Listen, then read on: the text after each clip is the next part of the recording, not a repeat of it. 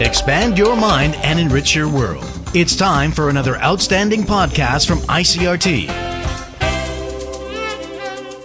I'm Nancy Sun with the EZ News. The TAIEX opened up 53 points this morning from yesterday's close at 11,373 on turnover of 4.2 billion NT. The market rose almost 200 points on Wednesday as investors were encouraged by a rally on Wall Street overnight.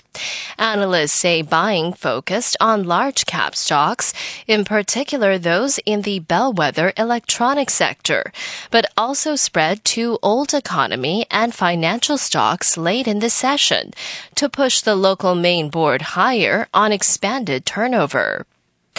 The Central Epidemic Command Center says five research facilities and biotech companies here in Taiwan are currently developing vaccines for the coronavirus. The coronavirus vaccines are being developed by the National Health Research Institutes, Academia Sinica, and three biotech companies. According to the National Health Research Institutes, it could begin human trials in autumn at the earliest, while Academia Sinica says its clinical trials could begin by the end of this year.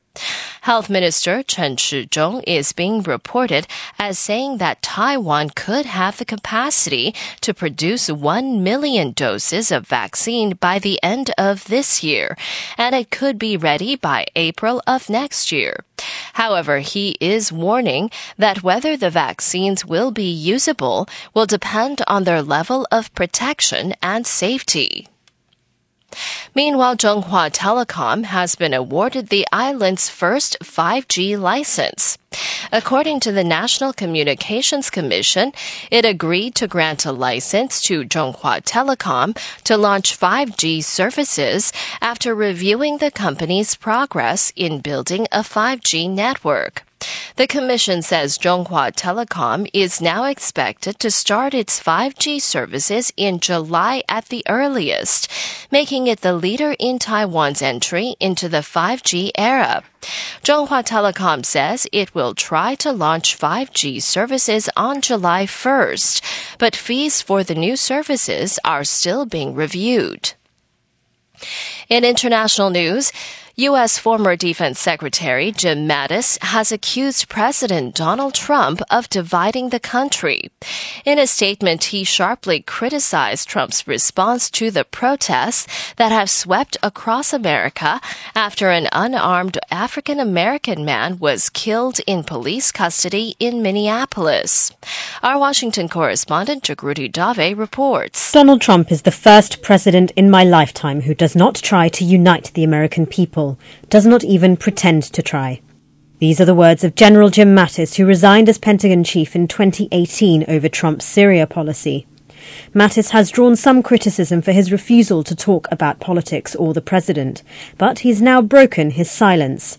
In a scathing statement, he said, We do not need to militarize our response to protests. He condemned Monday's dispersal of protesters, allowing President Trump to be pictured outside a nearby church with a Bible in hand, as an abuse of executive power. We are witnessing the consequences of three years without mature leadership, he said, adding, We can unite without him. That was Jagruti Dave. And Germany's governing parties agreed on a 130 billion euro stimulus package to help kickstart the economy after a heavy hit from the coronavirus pandemic. Following 21 hours of talks over two days, Chancellor Angela Merkel said members of her left-right coalition had come up with a plan that would boost consumer spending, invest in innovation, and ease the financial strain on families and others. The stimulus package will see the main value-added tax rate cut from 19% to 16% and the reduced rate from 7% to 5% for six months starting July 1st. Debt laden municipalities will receive financial aid from the federal government, which will shoulder 120 billion euros of the overall package covering the years 2020 and 2021. And families will receive a 300 euro payment per child, with higher payments for single parents. And that was the ICRT news. Check in again tomorrow for our simplified version of the news, uploaded every day in the afternoon. Enjoy the rest of your day. I'm Nancy Sun.